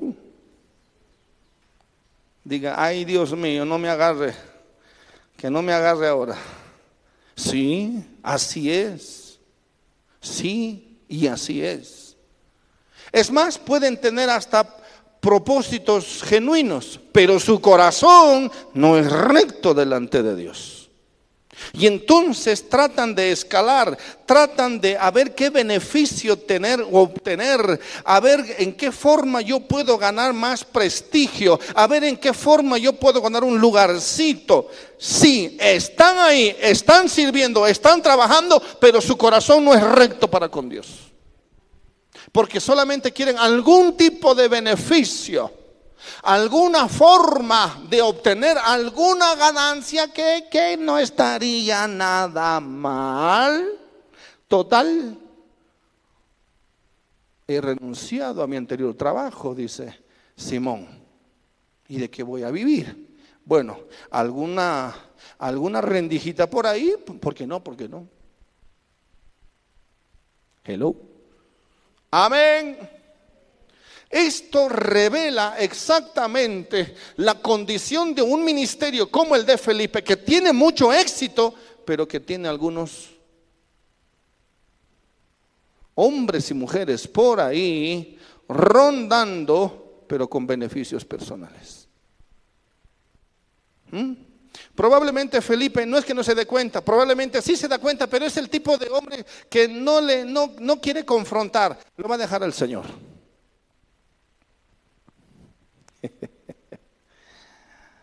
Tal vez Felipe dijo que Dios se encargue. Bueno, vino Pedro y dijo, ven aquí, venga usted. ¿Me está entendiendo? Porque hay veces que ni Jesús pudo con Pedro. ¿Cierto o no? ¿Ah? No. Ni Jesús pudo con Pedro. Pedro, todo un, todo, un, todo un apóstol, todo un discípulo, pero no pudo hasta que un día le dijo Pedro, Pedrito, mm, hermano, el diablo ha pedido qué? Ah, ¿Y qué, dicho, ¿Y qué dijo Jesús? Yo solo voy a orar, hermano. ¿Y de dónde venía eso? De Dios mismo. Hello. Y vino su tácate o no vino su tácate. ¿Mm? ¿Vino o no vino? Vino. Vino su tomá. Y a veces es así. Y a veces es así. Amén. En todo lado. En todo lado. Gente que se apega. Y vuelvo a repetir, puede ser que lo hagan de forma sincera, pero tienen algo en su corazón. Pero tienen, no tienen un corazón ¿qué? recto. ¿Por qué? Porque buscan sus propios beneficios. Buscan sus propios beneficios. Porque tu corazón no es recto delante de Dios. Amén. ¿Qué más? Ve ahora. ¿Qué dice? Fuerte, ¿qué dice? ¿Había, ¿Había oportunidad para Simón? ¿Sí o no? Había. No es, no es de condenar, no es alguien que le dice, ah, te vas a tostar en el infierno. No. ¿Qué le dice? Arrepiéntete, pues, de esta tu maldad. ¿Y qué más? Y ruega, quiere decir, ora tú, arrepiéntete y ora tú, ruega a Dios si quizá te sea perdonado el pensamiento de tú. Por lo tanto, arrepiéntete, ruega a Dios y cambia de vida, cambia, cambia de objetivos, cambia de mentalidad y de pensamiento, porque eso no es correcto. Eso no es correcto. Amén. Para todos. No. Yo le puedo mencionar un montón de ejemplos. Montón de ejemplos. De hecho, tengo gente que trabaja conmigo hace años. Y a veces uno les tolera, les soporta y escucha y nada más. Y uno, y uno, dice, esto está tan bonito, pero hay algo que no me cuadra, no me cuadra, no me cuadra. Pero bueno, a veces se les deja, se les deja y después nomás vemos que Dios se encarga. O nos da la autoridad, o nos da las palabras, o sucede algo que no tenemos nosotros mismos control. Pero el Espíritu que es, y Dios que es el dueño de la iglesia, se hace cargo de ordenar y poner las cosas en su, y en eso debemos tener confianza. Amén. ¿Por qué este hombre está contigo? ¿Por qué este otro está contigo? claro, bien apegado a andar al lado del pastor, ¿no? ¿Qué cosa siempre estará buscando? Y empiezan a hablar y a murmurar así, ¿no? Sí, algunos son como Simón.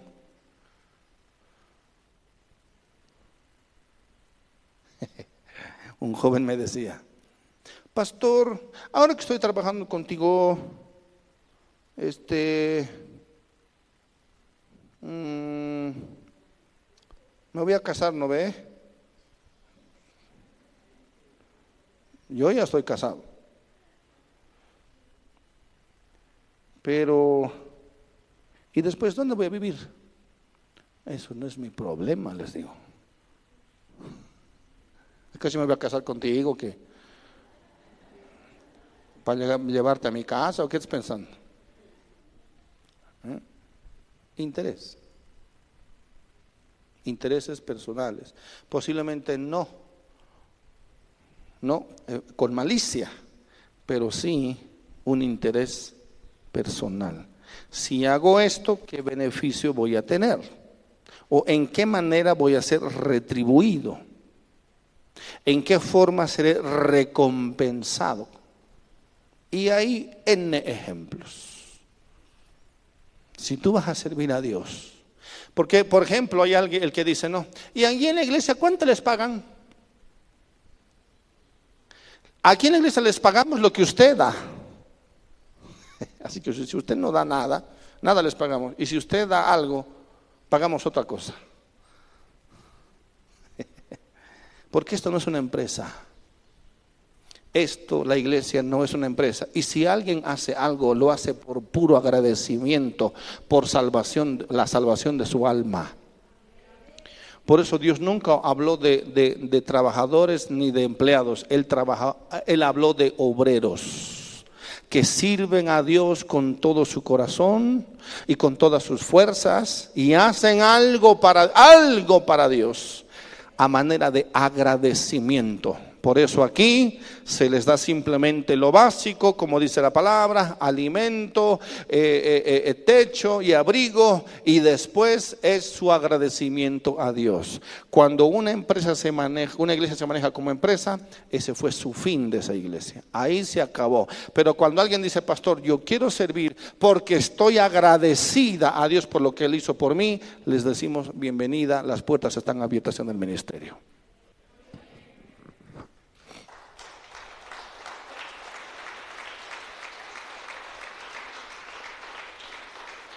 Así que si alguien viene a servir a Dios y cree que ah, ya la iglesia y el ministerio tienen alguna deuda pendiente, se equivoca muchísimo. Aquí todos servimos por amor a Dios, por agradecimiento. Amén.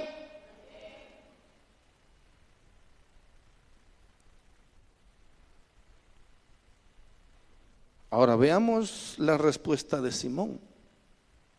Veamos. Respondiendo entonces, ¿qué? Simón, ¿qué dijo? Rogad vosotros por mí al Señor. Aquí hay algún problema desde ya, ¿cierto? ¿Por qué? ¿No hemos leído el 23? A ver qué dice el 23. Porque, ah, sí, claro, sí, el discernimiento de, de, Pedro va más allá. Dice, porque en él de qué? De amargura y en prisión de maldad, veo que, wow, veo, diga, veo. Hoy. Hello. Veo, diga, veo. No, te, no, no vayas con Pedro, ya, con tus cositas, porque el apóstol Pedro va a ver algo que no quieres que vea. Amén. Ahora, Simón dice, ¿en hiel de qué? Amargura.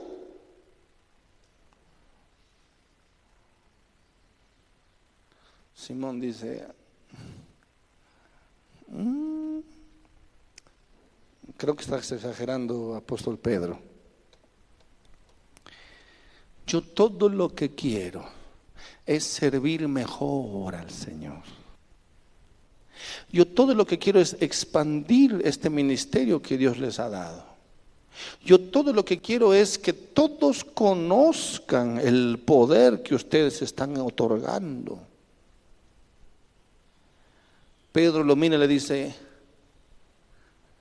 a ver, ven, muchachito.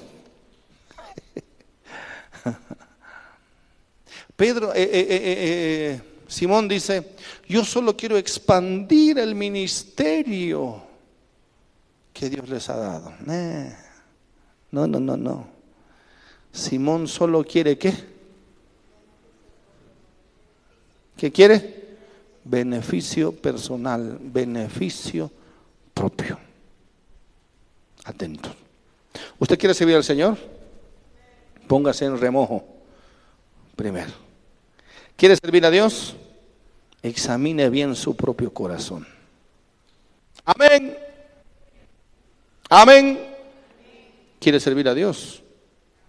Primero póngase en ayuno y oración. Porque hasta sin darse cuenta puede ser presa de su propio corazón. En hiel de amargura y en prisión de maldad veo que estás. Uy, terrible. Ya estamos acabando. Versículo 24. Respondiendo entonces a Simón, ¿qué dijo? Rogad vos. No, no, no, no, no ha entendido, ¿se da cuenta? Rogad vosotros por mí. No, no. Pedro, ¿qué le dijo? ¿Qué le dijo? Arrepiéntete tú. No, yo no voy a hacer nada por ti. Yo no me tengo que arrepentir por ti. Y aquí es otro tema, y es que la gente, que de hecho se ha vuelto una práctica muy común, muy común, y es que a veces llamamos a, la gente al, centro o adelante, ¿sí o no? Y la gente pasa. No, peor si eres un americano grande, todo el mundo pasa. Y cuando uno llama a un gordo negro, no, pasa nadie. Porque creen que la oración del grandote americano, blanco, yo que algo va a. Por, no. Él solamente va a tratar de ayudarte. El que está aquí solo está casi eh, pujando, presionando. Pero quien va, va a hacer la obra es el Espíritu Santo sobre tu corazón. Si tu corazón está arrepentido.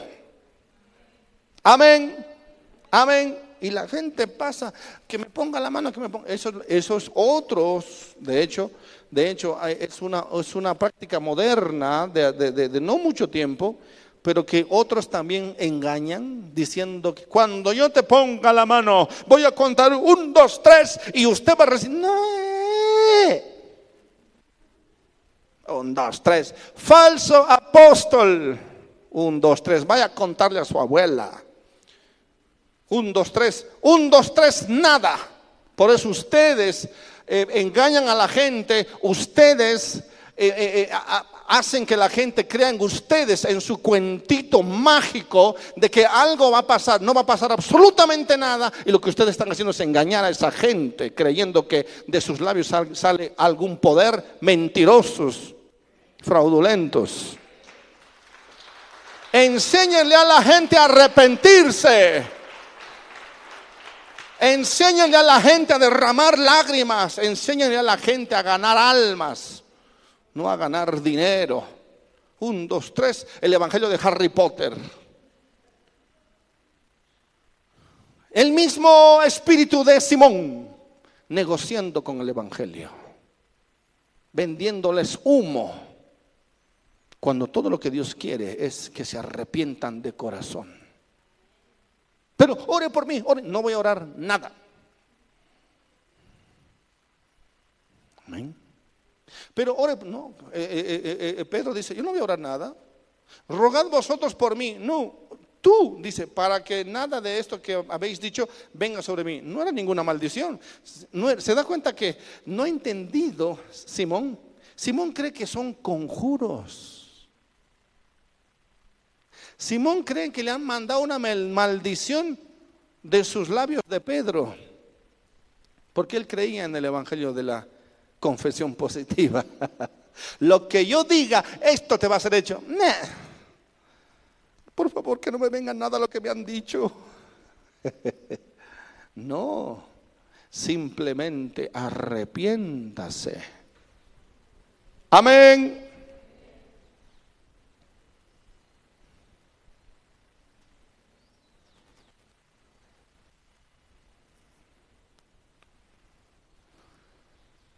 ¿Qué más?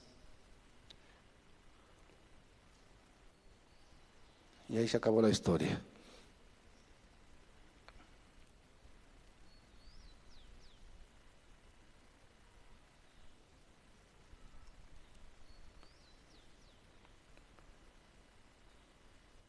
Solo necesita arrepentimiento.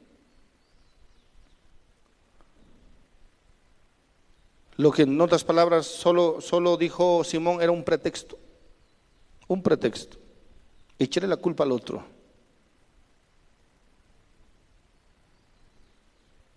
En realidad él estaba rehusando hacer lo que se le había dicho que hiciera y estaba pasando la responsabilidad a Pedro.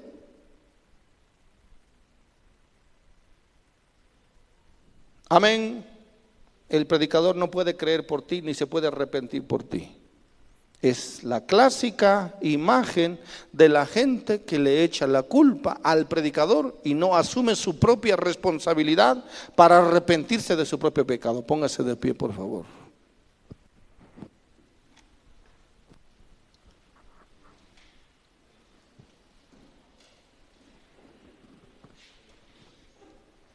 El predicador puede orar por ti, pero es mejor que tú ores por ti mismo. El predicador puede orar por ti, pero es mejor que tú te arrepientas por ti mismo.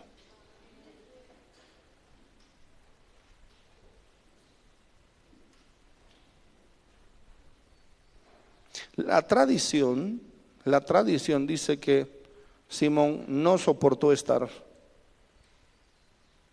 en esa iglesia. Con tremenda reprendida, dije la tradición. Para personas como Simón les es muy complicado aceptar esta reprensión. Hmm. Creen que no tienen o nadie les puede decir algo o les puede cambiar las cosas o la versión. Creen que no pueden ser reprendidos o llamados la atención para que se arrepientan, porque se creen que están en un nivel que están más allá de la corrección. Cuidado con el espíritu de Simón. Amén. Cierra sus ojitos.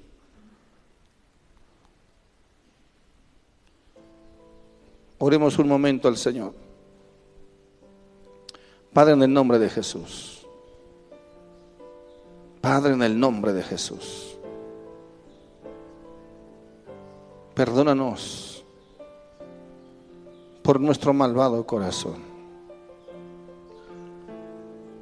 En el nombre de Jesús. Mm. Ayúdanos. Limpia y ayúdanos a limpiar nuestro propio corazón. Si tenemos motivaciones equivocadas, por favor, ayúdame a limpiar mi alma.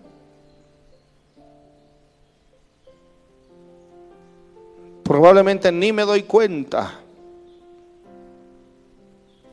Tan engañado estoy que ni me doy cuenta, Señor, de qué es lo que busco. Perdóname en el nombre de Jesús.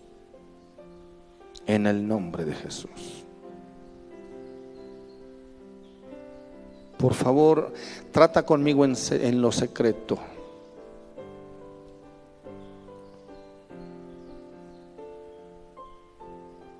Lléname de tu Espíritu Santo. Lléname de tu Espíritu Santo.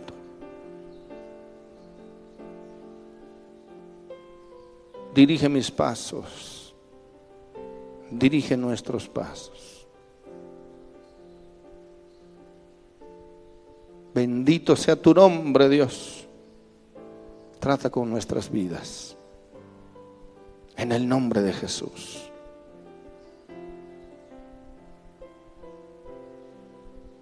Ayúdanos a escapar de la mentira, del engaño de nuestro propio corazón.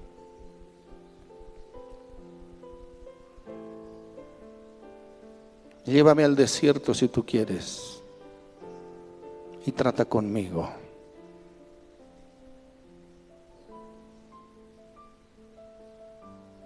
En el nombre de Jesús. Toda la gloria sea para ti, Padre. Que este ministerio realmente sea un ministerio de edificación. Sea un ministerio de bendición. Sea un ministerio que avance porque tú abres las puertas. Pero al mismo tiempo, Señor, sea un ministerio que tú trates personalmente con cada uno de nosotros. Porque podemos caer rápidamente en el engaño del diablo y creer que estamos trabajando para ti o por ti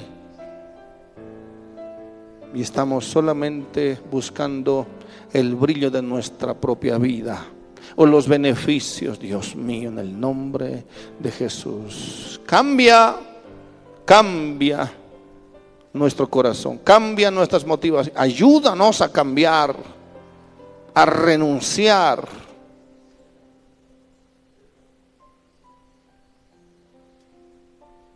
Amado Dios, que seamos siervos legítimos, genuinos y verdaderos en el nombre de Jesús. A ti las gracias, Señor. Gracias, Padre. Gracias, Señor. A ti, Señor, la gloria. Limpia y purifica nuestro corazón y nuestras vidas. Gracias, Señor.